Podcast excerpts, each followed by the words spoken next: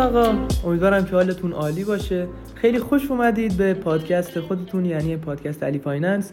من علی اخشناس هستم از آکادمی علی Finance و می‌خوام که شما رو توی هر اپیزود با با کتاب ها مقاله و اون یه سری تجربه هایی که خودم توی این بازار کسب کردم یعنی توی بازارهای مالی و trade کردن که می‌خوام اونا رو با شما اشتراک بذارم و فکر می‌کنم که این مباحث مباحث مهمی هستن و می‌تونن تأثیری روی زندگی شما ترید کردن شما و دانش اقتصادی شما داشته باشن.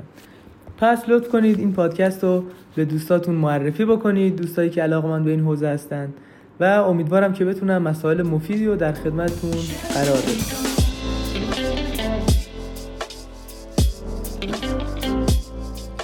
خب بچه تو این اپیزود یعنی اپیزود سوم میریم سراغ ادامه کتاب معاملگر منضبط و فصل های 11 تا 17 هم و بخش آخر کتاب با هم دیگه یک بررسی بکنیم و در موردش صحبت بکنیم. و اینکه اگر فکر می‌کنید که انتقادی پیشنهادی دارید که می‌تونه به بهبود پادکست ما کمک بکنه ممنون میشم که برای ما کامنت کنید حالا توی پیج ها یا کامنت همینجا زیر پادگیرهایی که دارین گوش می‌کنید. و ما رو راهنمایی بکنید توی این مسیر. می‌دونم که کم و کسری زیاد هست. حالا صدا لهجه همه چی. ولی هدف اصلی ما که یادگیری امیدوارم که ما بهش برسیم و اون بقیه چیزهایی هم که ملاکه و مهمه توی این راه که همون صدا و لحن و اینا هست امیدوارم که بتونیم بهترش بکنیم و خروجی نهاییمون یک خروجی عالی باشه. پس بریم سراغ ادامه پادکست. کتاب معاملگر منضبط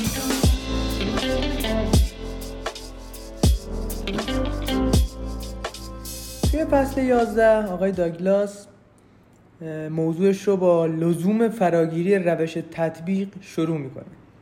ایشون میگن که رابطه مستقیمی میان توانایی ما در تطبیق دادن خود شرایط محیطی که دائما در حال تغییر هستند با سطح رضایتی که از زندگی خود داریم وجود داره.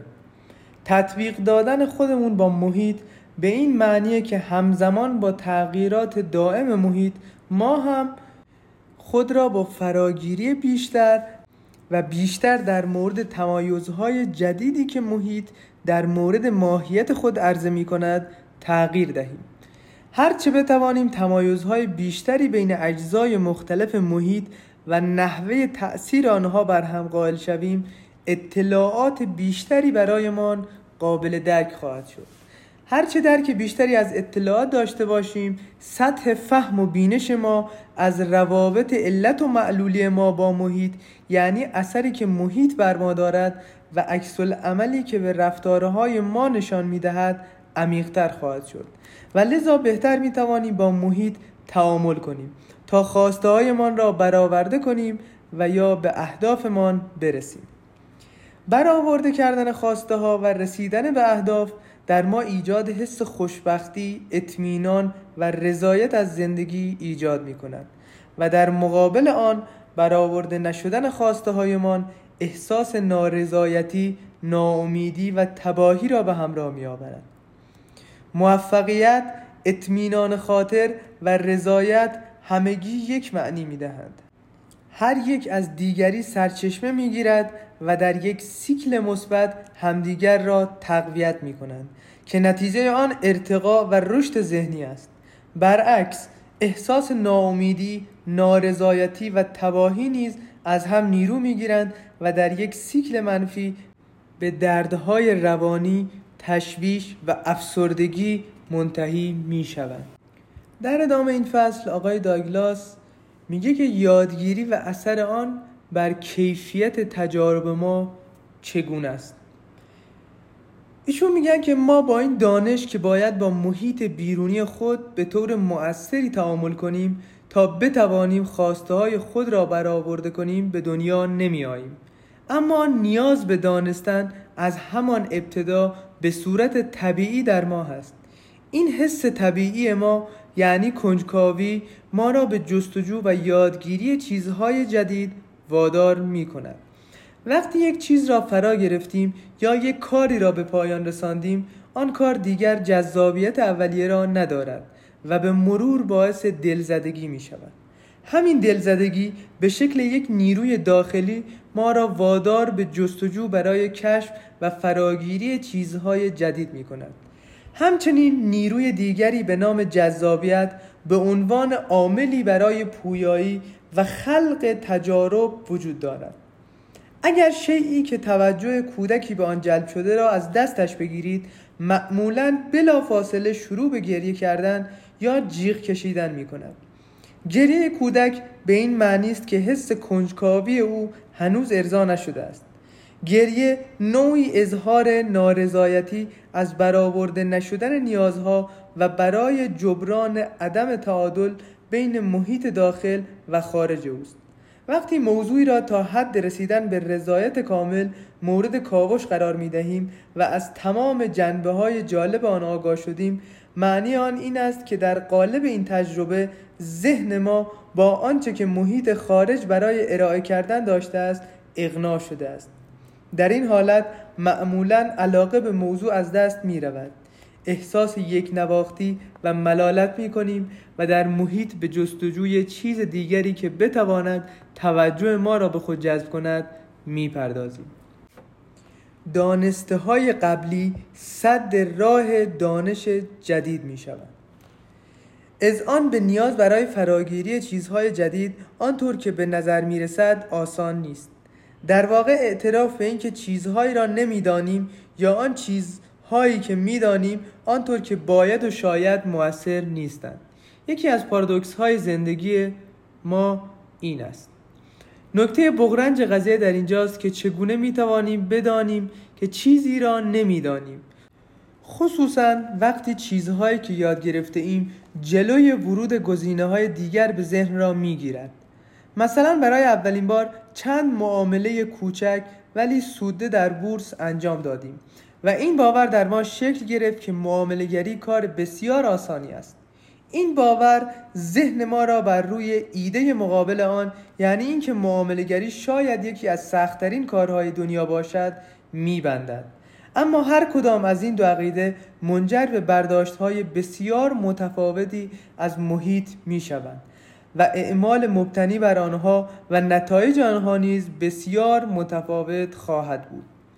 ما معمولا مفید یا موثر بودن چیزهایی که آموخته ایم را به چالش نمی کشیم به این علت که آنها را مستقیما از تجارب خود آموخته ایم یعنی واقعیت آنها را بر اساس حواس پنجگانه درونی خود آزموده ایم و لذا آنها را به اندازه کافی واقعی و چالش ناپذیر میپنداریم.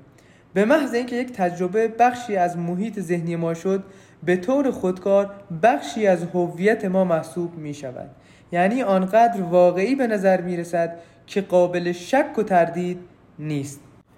آخرین موضوع که آقای داگلاس توی این فصل بهش می‌پردازه اینه که ایشون میگن دانسته های ما منقضی می شود ایشون میگن در کنار سیکل نارضایتی که به واسطه دانسته های جاری در آن به دام میافتیم دلیل عمده و مهم دیگری نیز برای لزوم یادگیری و تطبیق مستمر وجود دارد و آن منسوخ شدن تدریجی دانسته های ماست. سرعت این تغییرات در محیط بازار زیاد و گاهی لحظه به لحظه است و به وضوح می‌توان آنها را دید. ولی در سایر محیط هایی که با آن سر و کار داریم ممکن است واضح و محسوس نباشد. ولی بدون شک وجود دارد. مشکل اینجاست از وقتی که شرایط محیط عوض می شوند و حتی شروع به احساس عدم رضایت می کنیم این تغییرات را به رسمیت نمی شناسیم تا اینکه دردها ما را مجبور به پذیرش آن کنند. راه حل این است که همیشه هوشیار باشیم و بدانیم که اگرچه چیزهایی که یاد گرفته ایم فعلا کارایی دارند اما می توانند به زودی منقضی و ناکارا شوند و به محض دریافت نشانه های آن بدون معطلی برای به هنگام کردن آنها اقدام کنیم.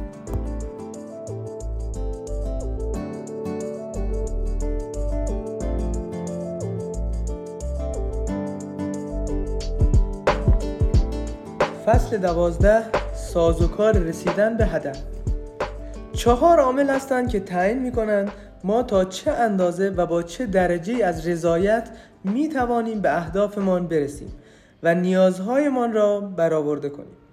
عامل اول میزان توانایی ما در شناخت نیازها و بیان روشن و دقیق اهدافمان است. این کار آنقدر که به نظر می‌رسد ساده نیست. درست است که حس کنجکاوی و جاذبه نیروهای طبیعی قدرتمندی در درون ما هستند که حس نیاز را در ما به وجود می آورند و ما را در شرایط عدم توازن قرار می دهند تا برای برآورده کردن آن نیازها اقدام کنیم. اما پس از احساس جذبه و علاقه به یک چیز در محیط معمولا به سختی می‌توان راه های رسیدن به آن را مجسم کرد یا طرحی برای آن ریخت. چرا که نیروهای ذهنی داخلی می توانند خیلی مخفیانه به شکلی تدافعی در برابر حرکت به سمت آن عمل کنند. بنابراین همیشه لازم است تضادهای محتمل بین چیزهایی که به آن حس علاقه یا نیاز می کنیم و نیروهای داخلی که در برابر آنها ایستادگی می کنند و به آن نه می‌گویند را شناسایی کنیم. دومین عامل به میزان شناخت ما از ماهیت نیروهای محیط که باید با آنها تعامل کنیم برمیگردد. عامل سوم مقدار مهارت است که برای تعامل با محیط آموخته ایم و چهارمین عامل میزان توانایی ما در اجرای این مهارت هاست در ادامه می‌خوایم بریم سراغ سه تا نیرو که به طور مستمر بر زندگی ما تاثیر می‌ذارن. اولیش اینه که تمام نیروهای خارجی که می‌تونن به عنوان علت بر ما اثر کنن. میزان رضایت ما از زندگی با میزان تعامل موثری که با همین نیروهای خارجی داریم متناسب است. همچنین این نیروهای خارجی صرف نظر از اینکه ما آنها را بشناسیم یا نه به طور خودکار و مستمر باعث دگرگونی محیط مادی می شوند و یکی از نتایج آن این است که دانسته های ما بالاخره در نقطه از زمان از نظر کارایی و مفید بودن منقضی می شوند. دومین نیرو نیروهای طبیعی عمیق داخلی مثل کنجکاوی و جذبه که ما را به جستجو، یادگیری و تعامل با محیط در قالب از پیش تعیین شده ای وادار می کند. به علت همین نیروهاست که برخی افراد از میان تمام مشاغلی که در دنیا وجود دارد علاقمند به فعالیت در برخی از زمینه ها مانند موسیقی، هنرهای نمایشی، پزشکی یا غیره می شوند. و آنها را با جدیت دنبال می کنند و با رسیدن به آنچه خواستند احساس رضایت عمیقی از زندگی خود می کنند. اگر محیط این افراد را مجبور به فعالیت در زمینه هایی کند که علاقه طبیعی به آن ندارند همیشه یک احساس پوچی می کنند و همیشه حس می کنند یک چیزی کم دارند آنچه که ما به عنوان انسان در مورد آنها کنجکاوی می کنیم و یا به سوی آن جذب می شویم از عمق وجود ما سرچشمه می‌گیرد. این دو نیروی قدرتمند ما را وادار به آن می‌کنند که برای ابراز وجود موضوع مورد علاقه خود را در محیط فیزیکی جستجو و دنبال کنیم. یا آن را خلق کنیم و در این راه باید با نیروهای مزاحم خارجی و نیروهای مقاوم داخلی مقابله و تعامل نماییم. سومین نیرو نیروهای ذهنی ناشی از خاطرات، باورها و تدایی هاست. هرچند که اینا هم نیروهای داخلی هستند اما با کنجکاوی و جذبه فرق دارند. خاطرات، باورها و تداییها منحصرا از طریق تجارب ما با محیط به وجود می آیند. در حالی که کنجکاوی و جذبه از حین تولد در قالب کدهای ژنتیکی یا خصلت‌های ارسی در ما وجود دارند. برخی از خاطرات، باورها و تداییها منابع مفیدی برای تعامل بهتر با محیط فیزیکی و کسب درجات بالایی از رضایت هستند و برخی ممکن است اثر مخالف داشته باشند ارزشمندی هر لحظه اگر بر اساس سفرز گذشته عمل کنید شروع می کنید به درک اینکه چگونه هر لحظه به شاخصی برای نشان دادن وضعیت پیشرفت شما و کاری که باید برای ارتقاء خود انجام دهید تبدیل می شود بیایید به یک معاملگر فرضی نگاه کنیم که هدفش کسب سود از معاملات است. اون شرایطی را به عنوان یک فرصت مناسب شناسایی می کند و وارد یک معامله می شود اما در همان حال ترس از این دارد که نکند اشتباه کرده باشد. این ترس بر سیستم ادراک او اثر می کند و مانع از آگاهی او از هر چیزی که نشان دهنده اشتباه او باشد می شود به خاطر دارید که ترس یک مکانیزم طبیعی برای هشدار دادن به ما برای اجتناب از شرایط تهدیدآمیز بود. حال در اشتباه کردن چه چیز تهدیدآمیزی وجود دارد؟ آن چیزی که در این حالت و در سایر حالات تهدیدآمیز است در واقع درد و تحقیر جمع شده در درون شخص از تجارب گذشتهاش است.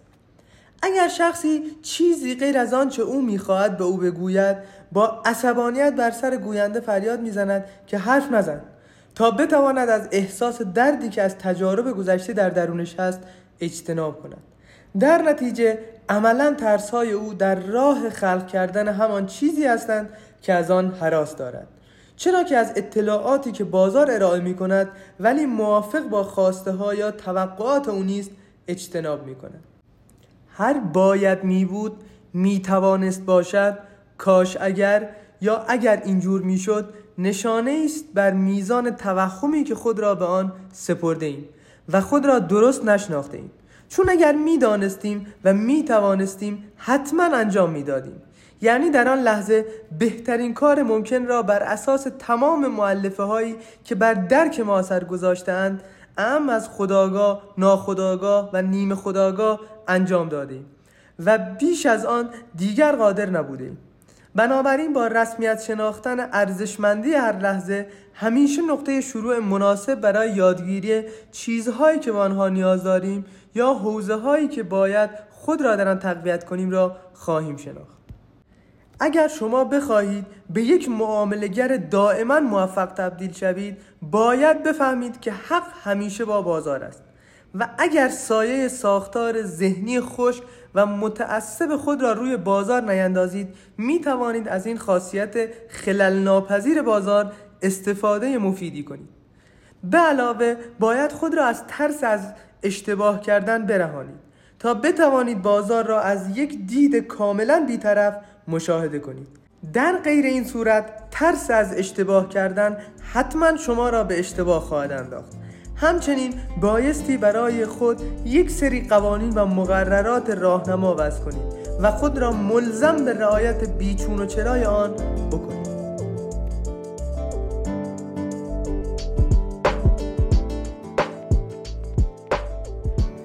خب دوستان میریم سراغ فصل 13 هم مدیریت انرژی ذهن اگر می‌پرسید منظور من از مدیریت انرژی ذهن چیست باید بگویم که کاری است که ما از راه های گوناگون کرده و می‌کنیم ولی احتمالا تا کنون به این اسم به آن فکر نکرده ایم.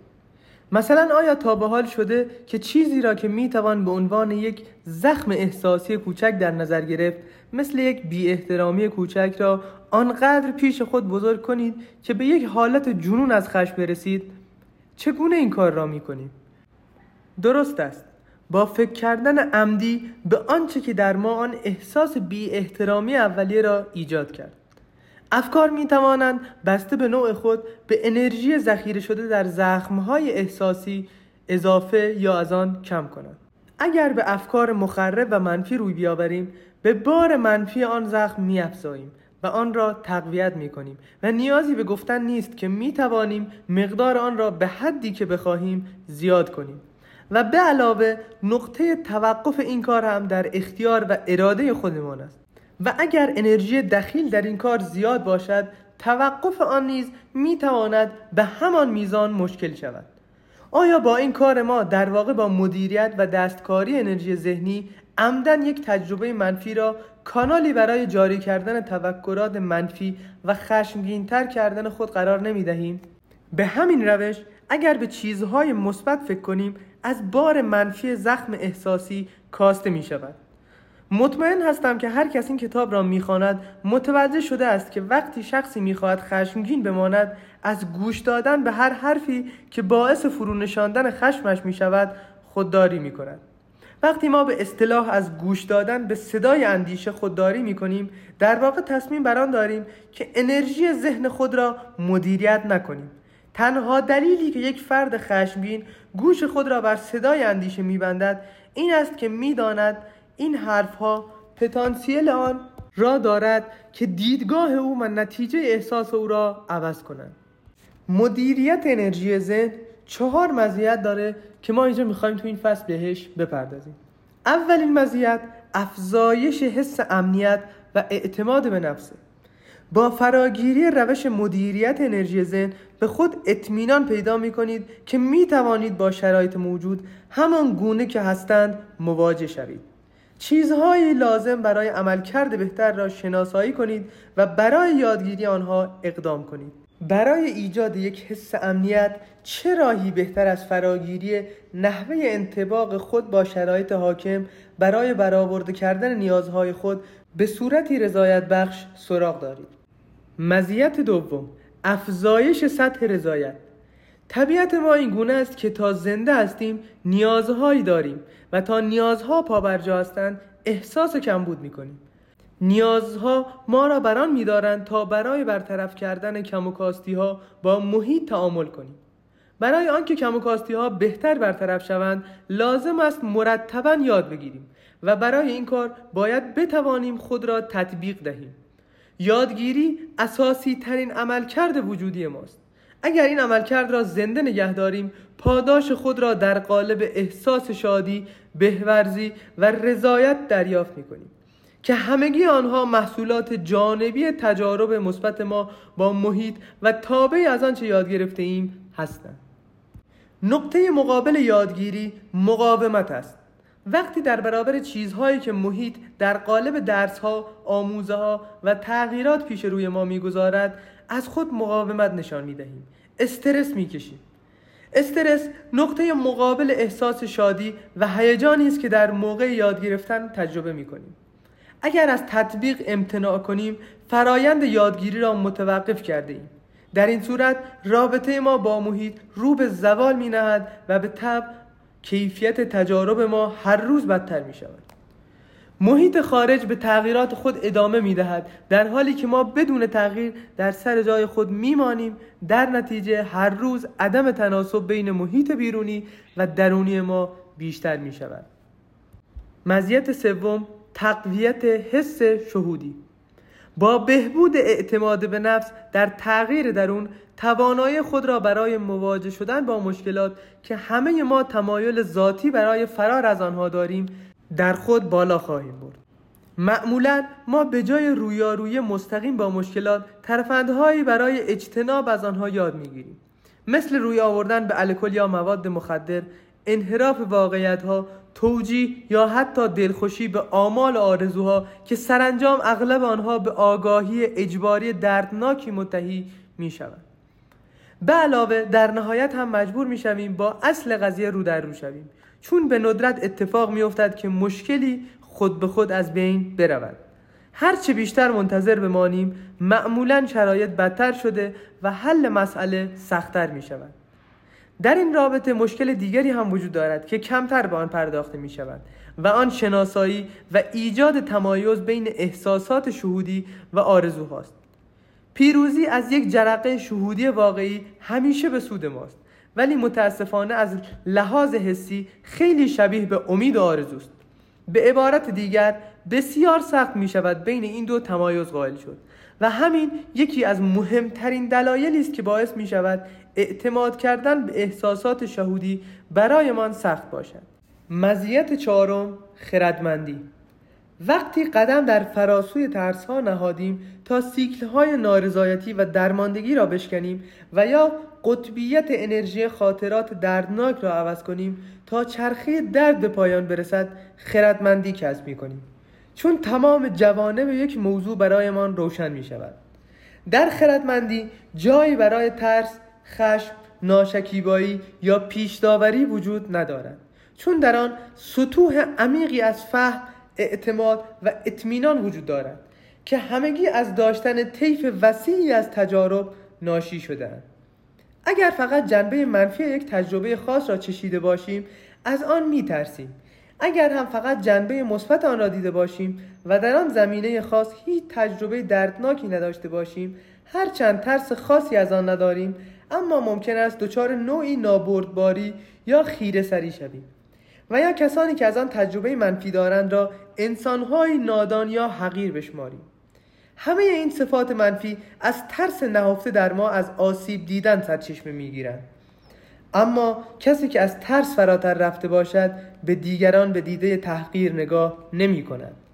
وقتی از میان ترس ها قدم برداشتیم تا سایر امکانات را تجربه کنیم نه تنها به خود انتخاب های بیشتری می دهیم بلکه خردمندی نیز به دست می آوریم. خردمندی یک محصول جانبی است که از کسب یک تمایز در مورد ماهیت محیط بدون ذخیره انرژی منفی یا ترس پیوند خورده با آن حاصل می شود. به قولی خردمندی پایان شب سیاه است.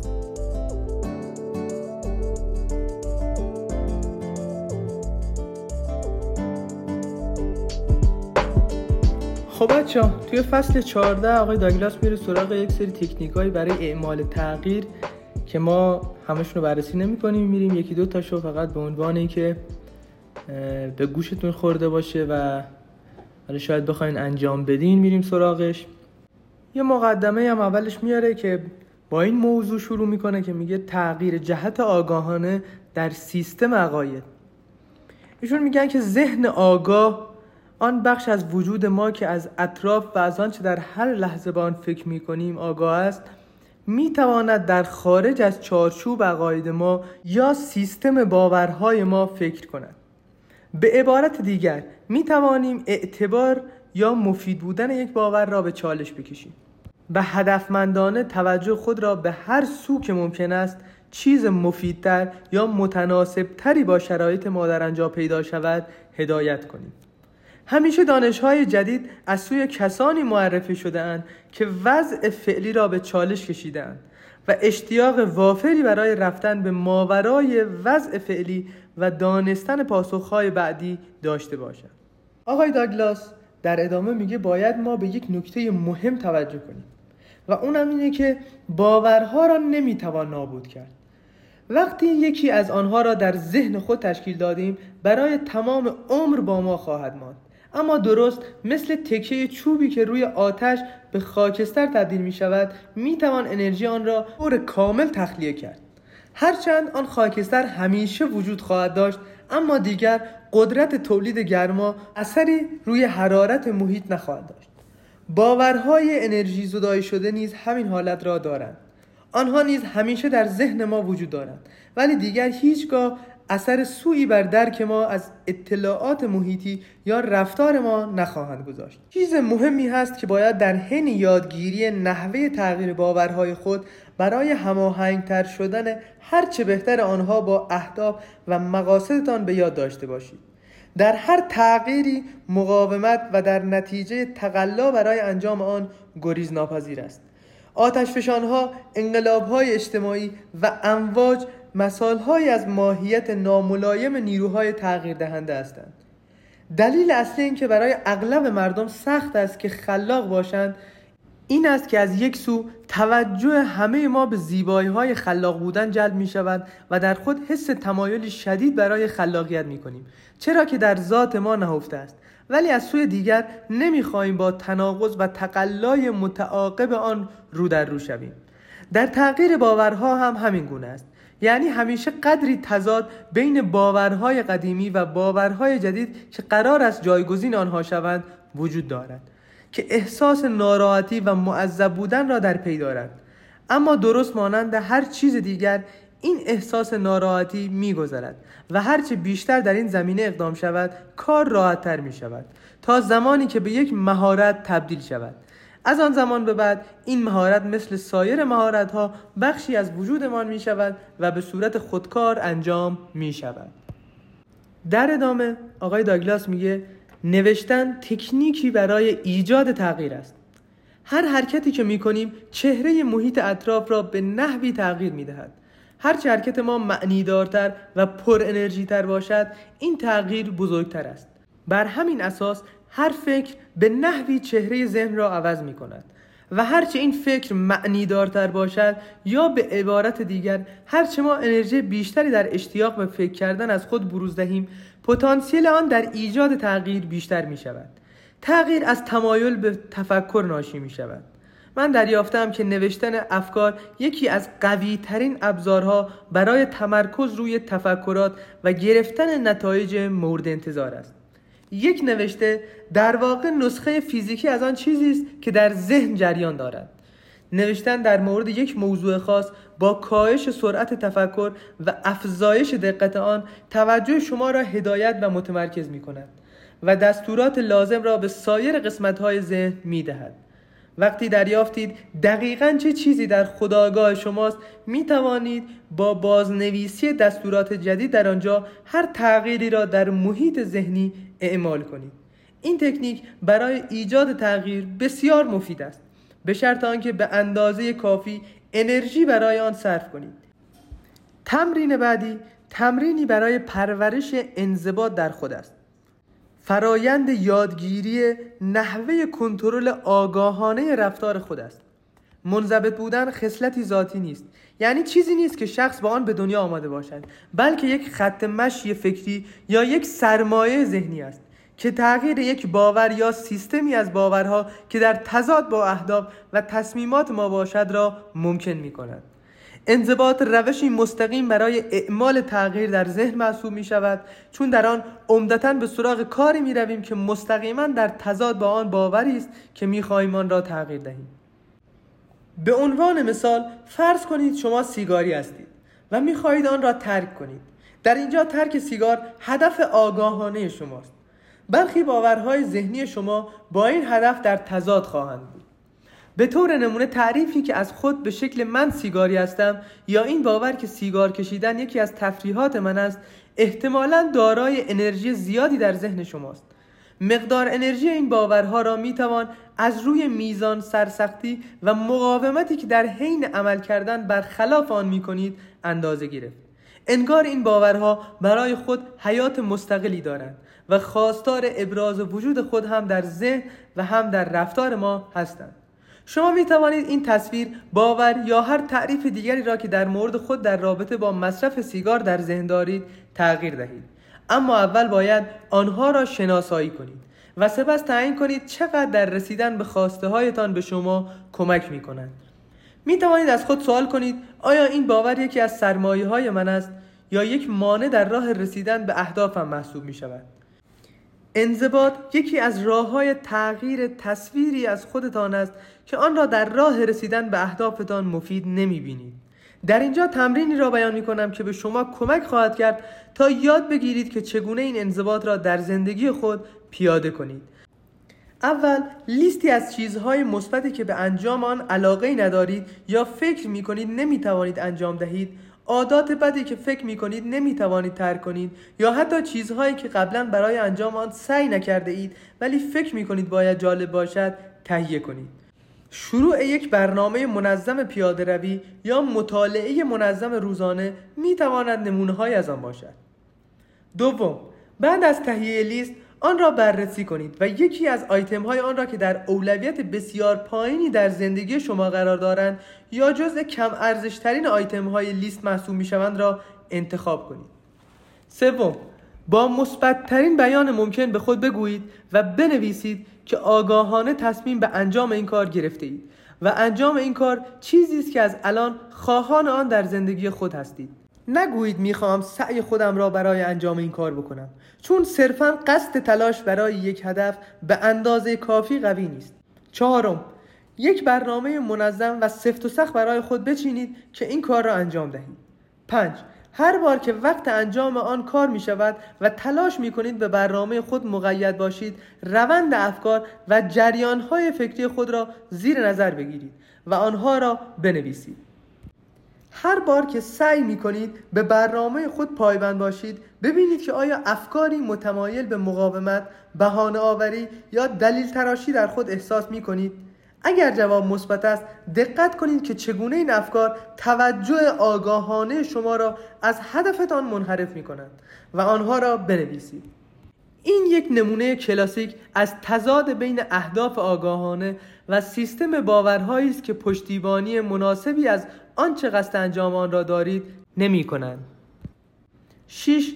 در مرحله آخر لازم است تا توجه خود را به هر نحوی شده به انجام کار مورد نظر معطوف کنید چیزی که مهم است به آن دقت کنین لزوم ایجاد بیشترین انرژی ممکن برای تمرکز و تکمیل کار مورد نظر است یعنی باید انرژی صرف شده برای تمرکز بر انجام آن کار بیشتر از انرژی باورهای باشد که سعی می کنند حواس شما را از اهدافتان پرت کنند.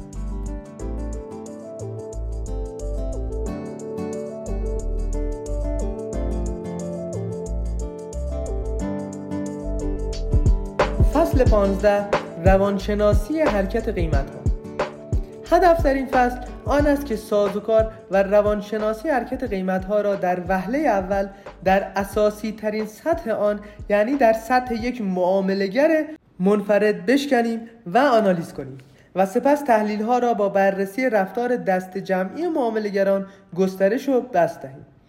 می‌خواهیم نشان بدیم که اگر نیروهای روانشناختی نهفته در رفتار معاملگران را درک بکنیم می‌توانیم صرفا با نگاه کردن به رفتار آنها تعیین کنیم که احتمالا راجع به آینده چه فکری می‌کنند. با دانستن تفکر آنها راجع به آینده دیگر خیلی سخت نخواهد بود که در هر شرایطی رفتار آتی آنها را پیش بینی کنیم. اجازه دهید یک بار به مرور برخی مفاهیم بپردازیم. بازار چیست؟ جواب حداقل دو معاملگر که یکی قصد خرید و دیگری قصد فروش دارند و بر سر یک قیمت به توافق می‌رسند. آخرین قیمت معامله یعنی چه؟ یعنی مبلغی که خریدار حاضر بوده بپردازد و در همان لحظه شخص دیگری در برابر آن قیمت فروخته است. این قیمت مبین توافقی بر سر ارزش فعلی کالا یا سهام مبادله شده است. قیمت تقاضا چیست؟ قیمتی که خریدار مایل است پرداخت کند. قیمت عرضه چیست؟ قیمتی که فروشنده برای فروش طلب می کند معاملگران چگونه می توانند سود شناسایی کنند؟ به دو صورت. در بازارهای دو طرفه مثل بازار آتی خریدار در قیمتی که فکر می کند نسبت به آینده پایین است و می توان بعدا بالاتر فروخت. یا فروش در قیمتی که فکر می کنند نسبت به آینده بالاست و بعدا می توان در قیمتی پایینتر خرید. رفتار بازار. تعریف من از رفتار بازار این است. عملکرد دست جمعی فعالان بازار بر اساس منافع شخصی برای سود بردن از حرکت آتی قیمت ها در حالی که همزمان خودشان آن حرکت را بر اساس باورهایشان نسبت به آینده ایجاد می کنند. الگوهای رفتاری از عملکرد دست جمعی معاملگران منفرد تشکیل می شود که یکی از این سکار را انجام می دهد. ورود به موقعیت، ماندن در موقعیت و خروج از موقعیت چه چیزی باعث می شود معاملگر وارد بازار شود؟ بله باوری مبنی بر اینکه می تواند پول در بیاورد و شرایط فعلی بازار به او فرصتی برای ورود به معامله در قیمتی را پیشنهاد می کند که بعدا می تواند با قیمت بهتر از آن خارج شود. چه چیزی معاملگر را متقاعد می کند که موقعیت خود را نگه دارد؟ باوری قوی از اینکه هنوز در این معامله پتانسیل سود هست. چه چیزی او را به خروج تشویق می کند؟ باوری مبنی بر اینکه دیگر فرصتی برای کسب سود از این معامله وجود ندارد. اگر به هر چارت قیمت نگاه کنید متوجه می شود که در یک دوره زمانی قیمت ها الگوهای منظمی دارند. این الگوهای منظم تصادفی نیستند و یک بیان تصویری از تقلای بین دو نیروی متضاد در دو طرف معامله هستند. یعنی معاملهگرانی که به اصطلاح گارد می‌گیرند یک طرف معامله را گرفته و وارد معامله می شوند و بعد با رفتن به طرف دیگر معامله از آن خارج می شوند نقاط مرجع مهم. چیزی که باید در چارت های قیمت به دنبال آنها بود نقاط مرجع مهم هستند. یک تعریف از این نقاط عبارت است از سطوح یا نقاطی که باعث شود معاملگران توقع بیشتری از احتمال رخداد یک حرکت خاص نسبت به سایر حرکت ها پیدا کنند. با بروز نشانه های مورد توقع در این نقاط تعدادی از معاملگران باور محکمتری نسبت به درستی توقع خود پیدا می کنند و برنامه خود را با قوت بیشتری به اجرا در می آورند و طرفهای مقابل بر اثر برآورده نشدن توقعاتشان اقدام به تسلیم شدن خواهند کرد. نقاط مرجع مهم جاهایی هستند که نیروهای متضاد سنگر گرفتند و در ذهن خود راه های محدودی برای حرکت بعدی بازار قائل هستند. یعنی در ذهن خود نسخه محدود کننده برای حرکت بازار پیچیدند مبنی بر اینکه از میان تمام حالات ممکن و بیشمار بازار یا این حرکت را می کند و در غیر این صورت آن حرکت را خواهد کرد. هرچه این نقاط مرجع مهمتر باشند معاملگران با جابجایی از یک موقعیت به موقعیت مخالف تأثیر بیشتری روی حرکت قیمت خواهند داشت. نواحی تعادل پیتر استایدلمایر و کوین کوی در کتاب بازارها و منطق بازار به ناحیه ارزش اشاره می کنند و بیان می‌دارند که اگر اطلاعات فعالیت‌های روزانه معاملهگری در بازار مرتب شوند در اغلب موارد یک الگوی نرمال زنگول شکل ایجاد می شود. در اینجا قصد نداریم وارد بحث نحوه مرتب سازی اطلاعات بازار شویم اما می‌خواهیم به تمایزی بین آنچه آنها ناحیه ارزش و ما ناحیه تعادل مینامیم اشاره کنیم. معلفان کتاب می‌گویند که اغلب حجم معاملات به این دلیل در محدوده مشخصی از قیمت اتفاق میافتد که معاملهگران بر این باورند که در آن محدوده قیمت منصفانه است و منطبق با ارزش کالا یا سهام در حال معامله است. تمایزی که من می‌خواهم در اینجا قائل شوم این است که اکثر معاملهگران به طور مشخص کاری به ارزش یا قیمت منصفانه ندارند. چیزی که بیشتر مد نظر آنهاست حس آسایش است و چیزی که بیشتر به آنها این حس را می‌دهد انجام کاری است که همه دارند آن کار را می‌کنند.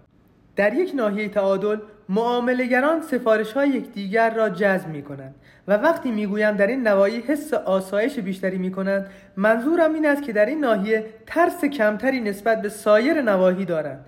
به عبارت دیگر از نظر من اکثر معاملات به این دلیل در ناحیه تعادلی قیمت انجام می شود که در اینجا اغلب معاملهگران کمترین ترس را احساس می کنند دقیقا به همین دلیل هم هست که معاملات کمتری خارج از ناحیه تعادل اتفاق می افتند. چون معاملگر در این نواحی معمولا تنهاست. و هیچ امنیتی در اعداد و ارقام مشاهده نمی کند. ولی همانطور که معلفان کتاب هم گفتند در همین نواحی است که می‌توان با خریدن یا فروختن به دور از ارزش بهترین فرصت ها برای کسب سود را رقم زد. سقف ها و کف ها احتمالا چشمگیرترین نقاط مرجع در چارت ها سقف ها و کف های قبلی قیمت هستند. اگر به فرض قیمت ها در یک روند سودی باشند خریداران شروع می کنند به گمان زدی در مورد اینکه آیا احتمالا قیمت می تواند از سقف قبلی عبور کند یا نه. و فروشندگان هم به انتظار می نشینند تا سقف مطمئنی را برای فروش پیدا کنند. در ذهن فروشندگان سقف قبلی جایی است که بازار با مقاومت کافی برای جلوگیری از رشد قیمت مواجه شده است.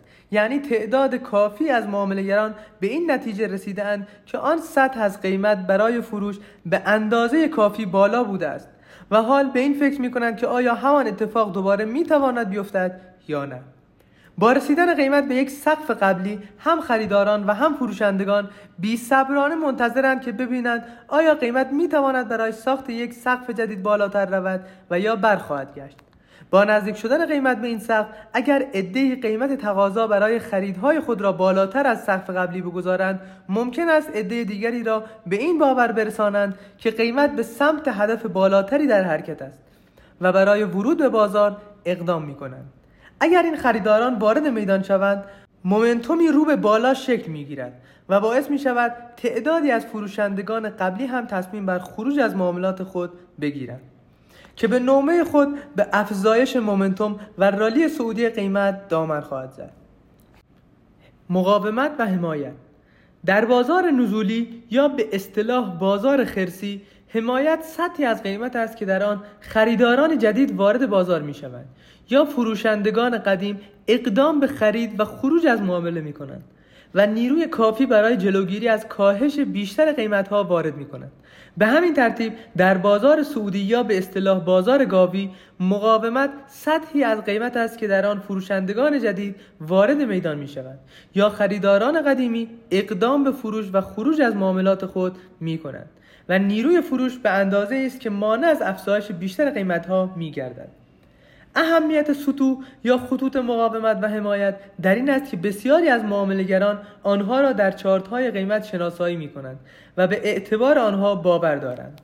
هرچند ممکن است این جمله که همه باورها در نهایت به یک پیشگویی محقق شده تبدیل می شوند برای برخی تکراری شده باشد اما حاوی نکته بسیار مهمی در مورد ماهیت بازارها می باشد معنی این جمله این است که اگر تعدادی کافی از معاملگران به اعتبار خطوط حمایت و مقاومت باور داشته باشند و با انجام معامله در آن سطوح باور خود را نشان دهند در واقع خودشان باور خود از آینده را محقق می کنند یعنی خود آن سطوح را خلق می کنند مثلا اگر خریداران قیمتهای تقاضای خود را بالا برند و باعث افزایش قیمت شوند و ناگهان بسیاری از معاملهگران زیر آخرین قیمت عرضه کنند یا یک معاملهگر سفارش فروش سنگینی زیر قیمت ثبت کند و باعث معکوس شدن روند قیمت شود سطحی که قیمت در آن متوقف شد یک سطح مقاومت خواهد بود. حالا مهم نیست چرا تعادل نیروها از سمت خریداران به سمت فروشندگان رفت. در واقع در این رابطه همه دلایل متفاوتی را ذکر می کنند که اغلب آنها از ساده ترین و روشنترین دلیل آن به کلی دور خواهد بود. اینکه تعدادی کافی از معاملگران در باورهایشان از ارزش آتی به اندازه کافی مصمم شده بودند و با فروشهایشان روند رشد قیمت را متوقف کردند و مومنتومی رو به پایین ایجاد کردند. چیزی که در اینجا خیلی مهم است این است که بسیاری از معاملهگران به خاطر خواهند سپرد که بازار در این سطح برگشت. در نتیجه آن سطح قیمت درجه ای از اعتبار در ذهن کسانی که آن معکوس شدن را تجربه کردند یعنی در معاملاتی که در آن سطح قیمت انجام شد مشارکت کردند ایجاد خواهد کرد.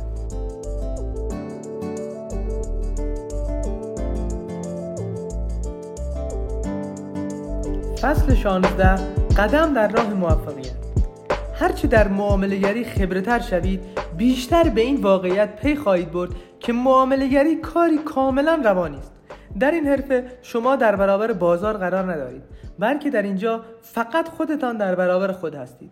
همه افراد دیگری که بازار را تشکیل می دهند برای شما فرصتی ایجاد می کنند تا از باورهای ناهمگون و متضاد آنها در مورد آینده درآمد کسب کنید. اگر مردم در مورد ارزش آتی سهام یا کالاها نظرات مختلف و ناهمسانی نداشتند هیچ چیز باعث نمی‌شد که برای خرید قیمتهای بالاتری پیشنهاد کنند یا در قیمتهای پایینتری عرضه کنند. و به این ترتیب نوسان قیمتها و پتانسیل کسب سود در بازار در همین جا پایان یافت.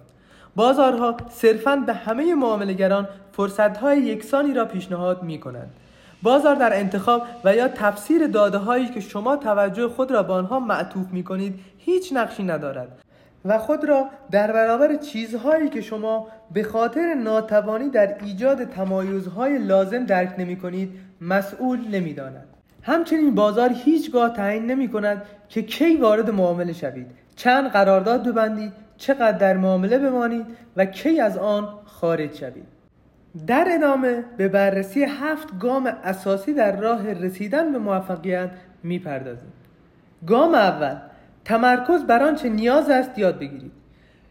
پیش از هر چیز باید هدف یا کانون توجه خود در معاملگری را از کسب درآمد به فراگیری چگونگی تطبیق دادن خود با بازار برای تعامل هرچه موفقتر با آن تغییر دهید. یعنی لازم است تمام حواس خود را متوجه خبرگی در های لازم برای رسیدن به هدف کنید چرا که پول به عنوان نتیجه پایانی همیشه محصول جانبی دانش و به کارگیری مناسب آن دانش و داشتن مهارت لازم در عمل به آن است. گام دوم کنار آمدن با ضررها که این گام رو با دو تا قانون شروع می‌کنیم. قانون اول معامله گری قبل از هر معامله زیان خود را تعریف کنید. منظور از تعریف کردن زیان این است که مشخص کنید که بازار باید به چه شکلی درآید یا چه رفتاری بکند که به خود بگویید که در بازه زمانی انتخاب شما این معامله دیگر فرصت مناسبی محسوب نمی شود. وقتی باورهای خود در مورد زیان را از نو سازماندهی کنید دیگر احتمال زیان در یک معامله تهدیدی برای ایجاد درد محسوب نخواهد شد. بسیاری از معاملگران زبده پس از باختن چندین باره مبالغ هنگفتی از سرمایه خود موفق به ساماندهی مجدد و تغییر مفهوم زیان در ذهن خود شدند. آنها پس از آنکه چیزی که بیشترین ترس از آن داشتند را تجربه کردند به این واقعیت مهم رسیدند که اگر فقط می توانستند آن کاری که لازم بود را انجام دهند چیزی برای ترسیدن وجود نداشت. اما واقعا چه کاری لازم بود انجام دهد؟ خیلی ساده است. کافی بود با این واقعیت رویارو شوند که احتمال ضرر کردن همیشه هست و نباید از پذیرفتن ضرر اجتناب کرد. رویارویی با احتمال اشتباه و پذیرفتن ضررهای غیر قابل اجتناب در بازار مهارتی است که برخی آن را به دشواری و به قیمت از دست دادن تمام یا بخش بزرگی از سرمایه خود یاد گرفتند ولی به هر حال یک معلفه اساسی در زیربنای هر چیز دیگری است که در راه تبدیل شدن به یک معاملگر موفق باید فرا گرفت. قانون دوم معاملگری به محض رسیدن قیمت به حد ضرر مشخص شده از قبل بلا فاصله عملیات خروج از معامله را اجرا کنید. وقتی حد ضرر از قبل مشخص شده باشد و بدون معطلی اجرا شود چیزی برای سنجیدن سبک سنگین کردن و قضاوت کردن و در نتیجه چیزی برای گول زدن خود وجود ندارد. و لذا آن فاجعه نهایی اجازه تهدید شما را ندارد. اگر قیمت به حد ضرر رسید ولی دریافتید که دارید اوضاع را میسنجید و سبک سنگین می‌کنید یا در مورد شرایط قضاوت می‌کنید احتمالا یا در تعیین حد ضرر مشکل دارید یا در اجرای عملیات خروج از معامله تردید دارید. اما باید بدانید که در هر حالت به خود صدمه می‌زنید. چرا که دو حالت بیشتر وجود ندارد. یا بازار برمیگردد و از زیان خارج می‌شوید ولی یک رفتار نادرست را در خود تقویت کرده اید که بالاخره روزی به فاجعه منتهی خواهد شد و یا حرکت قیمتی در همان جهت ادامه مییابد و زیانها بیشتر می‌شوند. ضمن اینکه بعد از اجازه دادن به ضرر برای فرار از دستتان به احتمال قوی فرصت مناسب بعدی که معمولا یک معامله سوده در موقعیت مخالفت را از دست می دهید.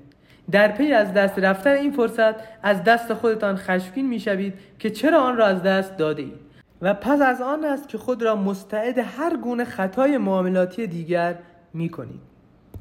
گام سوم کار را با تبهر یافتن در یک بازار شروع کنید. معمولا اکثر ما با این باور بزرگ می شویم که وقتی قرار است تصمیمی بگیریم هرچه اطلاعات مربوط بیشتری جمع آوری کنیم تصمیم بهتری خواهیم گرفت. اما این باور لزوما در مورد معاملگری خصوصا در مراحل اولیه آن درست نیست. دلیل آن هم این است که در اغلب لحظات بازار تعدادی تقریبا مساوی از خریداران و فروشندگان وجود دارد که در حال خرید یا فروش هستند یا تمایل به معامله دارند و منتظرند تا کسی طرف دیگر معامله را بگیرد و همانطور که قبلا بیان شد نظرات طرفین معامله همیشه در تضاد و تناقض کامل با هم قرار دارند. بنابراین لازم است با کمترین اطلاعات مورد نیاز از بازار کار را شروع کنید و کم کم به بررسی اطلاعات بیشتر بپردازید. کاری که باید انجام دهید این است که صرفا در شناسایی یک رفتار بازار که هر از چندگاهی تکرار می شود و دوباره خود را نشان می دهد خبره شوید. برای این کار یک سیستم معاملاتی ساده که می تواند یک الگو را شناسایی کند و ترجیحاً تصویری باشد و نه محاسباتی را انتخاب کنید. با سرمایه اندک شروع کنید و از تمام ترکیب های ممکن در رفتار بازار توجه خود را صرفا به یک یا چند ترکیب متمرکز کنید. یعنی اجازه دهید سایر فرصت ها بگذرند و از دست بروند. این کار یک تمرین واقعی در منضبط بودن است که دارای چندین مزیت روانشناختی است. اگر به نقطه‌ای برسید که صدمات زیادی به سرمایه و روان خود زده باشید قبل از آنکه بتوانید به راه خود ادامه دهید و به عنوان یک معاملگر کاری را از پیش ببرید لازم است تا اول آن صدمات را حل و فصل کنید. اگر اثر آن صدمات در وجود شما باقی بماند دیگر فرقی نمی کند چقدر در مورد ماهیت بازار خبرگی دارید یا به چه دقتی فرصتها را شناسایی می کنید معاملگران بسیاری هستند که در نهایت به تحلیلگران و مشاوران ماهر بازار تبدیل می شوند ولی به خاطر صدمات روانی که در اوایل کار به خود وارد کردهاند نمی توانند برای خود کار کنند.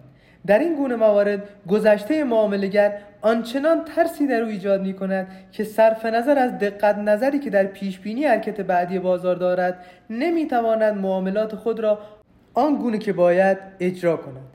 و هیچ چیز زجرآورتر از این نیست که شخص دقیقا بداند چه اتفاقی خواهد افتاد ولی نتواند کمترین بهره از آن ببرد. گام چهارم یادگیری نحوه اجرای دقیق یک سیستم معاملاتی. اجرای درست معاملات یکی از اساسی ترین اجزای موفقیت در معامله است و شاید مشکل ترین آنها برای یادگیری باشد. معمولا شناسایی فرصت ها در بازار آسان تر از عمل کردن و استفاده از آن است عمل نکردن به سیگنال های داده شده توسط سیستم های معاملاتی دلایل دیگری غیر از آنچه که تاکنون تحت عنوان موانع ذهنی معرفی کرده ایم نیز دارد. برای فهم این دلایل باید ماهیت سیستم های معاملاتی را درک کنید و بفهمید ارتباط آنها با بازار و نیز خود شما چگونه است.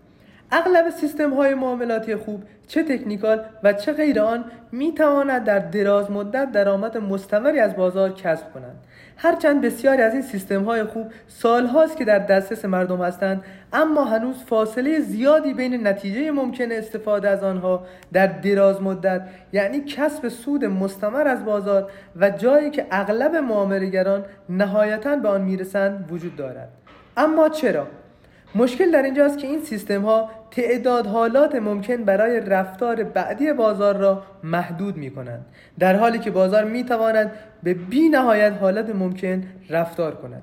این سیستم ها با روش های ریاضی و یا ترسیمی بر همکنش های رفتاری انسان ها را به احتمال رخداد یک یا چند اتفاق در حرکت بعدی بازار تقلیل می دهد این سیستم ها فقط می توانند تعداد محدودی از مشخصات رفتاری را در نظر بگیرند. هر الگوی شناسایی شده توسط این سیستم ها ممکن است خود را مشابه آنچه که در گذشته رخ داده تکرار بکند. بنابراین تا وقتی نتیجه پیشبینی این سیستم ها را با واقعیت مقایسه نکنیم هرگز نمی‌دانیم الگو و سیگنال صادر شده توسط آن معتبر بوده است یا خیر. گام پنجم بر اساس احتمالات فکر کنید. بعد از اینکه در مهارت‌های اساسی‌تر تبهر یافتید می توانید شروع کنید به استفاده از مهارت‌های تحلیلی و شم شهودی خود در تعیین اینکه بازار در حرکت بعدی چه خواهد کرد. این کار مستلزم آن است که یاد بگیرید به رویدادها به شکل احتمالی فکر کنید و باورهای غالب در مورد بازار و نحوه تأثیر احتمالی آن بر قیمتها را تعیین کنید. این کار نیاز به یک نگرش بیطرفانه و مستقل از بازار دارد که به کمک آن به جای فکر کردن به اینکه قرار است بازار با شما به عنوان یک شخص چه کند در پی مشاهده رفتار بازار و گوش دادن به حرفهای آن باشید. به یاد داشته باشید که وجود تنها دو نفر که مایل به معامله بر سر یک قیمت باشند یک بازار را تشکیل می دهد و هرچه که حد نهایی رفتار انسان باشد می تواند در بازار رخ دهد. ما هیچ وقت نمی‌دانیم معاملهگران قرار است دقیقا چه کار کنند. اما می توانیم تعیین کنیم که اگر فلان اتفاق بیفتد احتمالا چه خواهند کرد. مثلا اگر قیمت به زیر کف قبلی بیاید احتمالا چه می شود آیا این کف جدید به اندازه کافی مهم هست که باعث شود خریداران قبلی برای توقف زیان اقدام به فروش کنند. آیا شکسته شدن کف قبلی باعث خواهد شد فروشندگان به قراردادهای فروش خود بیافزایند یا منجر به ورود فروشندگان جدید به بازار یا هر دو خواهد شد؟ اگر نتوانستید درجه اهمیت یک سقف یا کف یا هر نقطه مرجع را مشخص کنید آنگاه باید از خود بپرسید که آیا محک زدن آن به ریسکش میارزد؟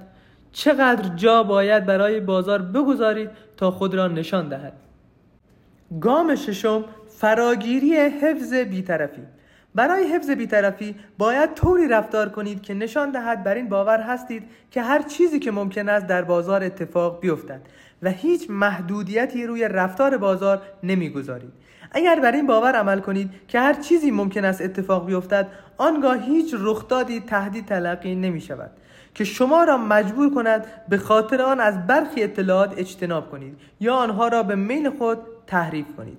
هر محدودیتی که روی رفتار بازار می‌گذارید در واقع یک عامل جبران کننده برای برطرف کردن کمبود اطلاعات و اعتماد شما به خودتان در توانایی نشان دادن عکس عمل مناسب به هر وضعیت مفروض بازار است.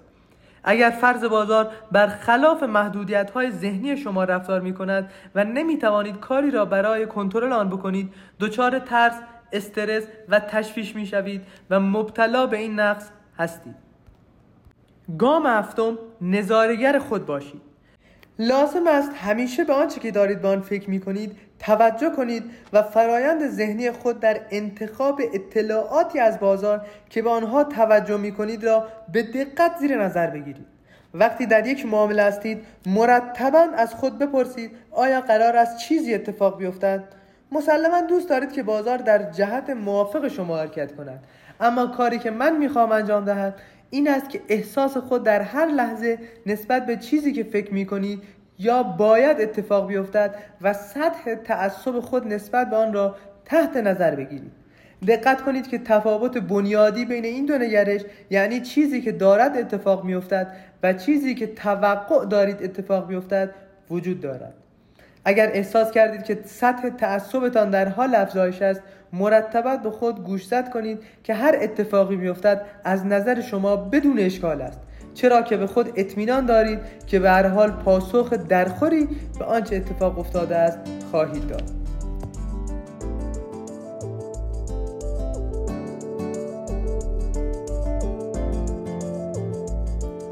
فصل 17 کلام آخر.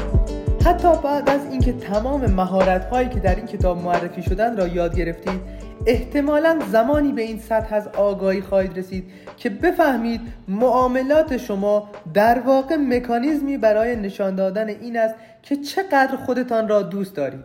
به عبارت دیگر بعد از اینکه یاد گرفتید به خود اعتماد کنید و همیشه به بهترین نحو ممکن در راستای حفظ منافع خود قدم بردارید تنها چیزی که مانع مهمی در این مسیر باقی خواهد ماند سطح عزت نفس شماست.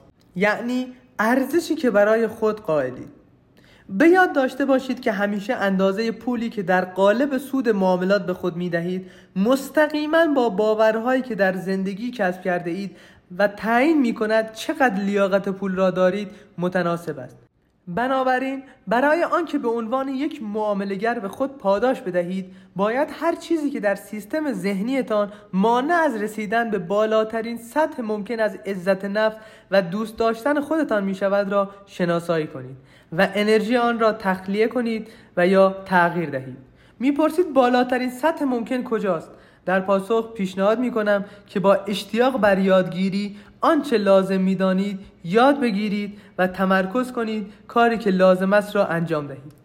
و همین اشتیاق برای تطبیق پذیری به طور طبیعی و خودکار آن سطح از عزت نفس را مشخص خواهد کرد و باعث ارتقاء روز افزون خواهد شد.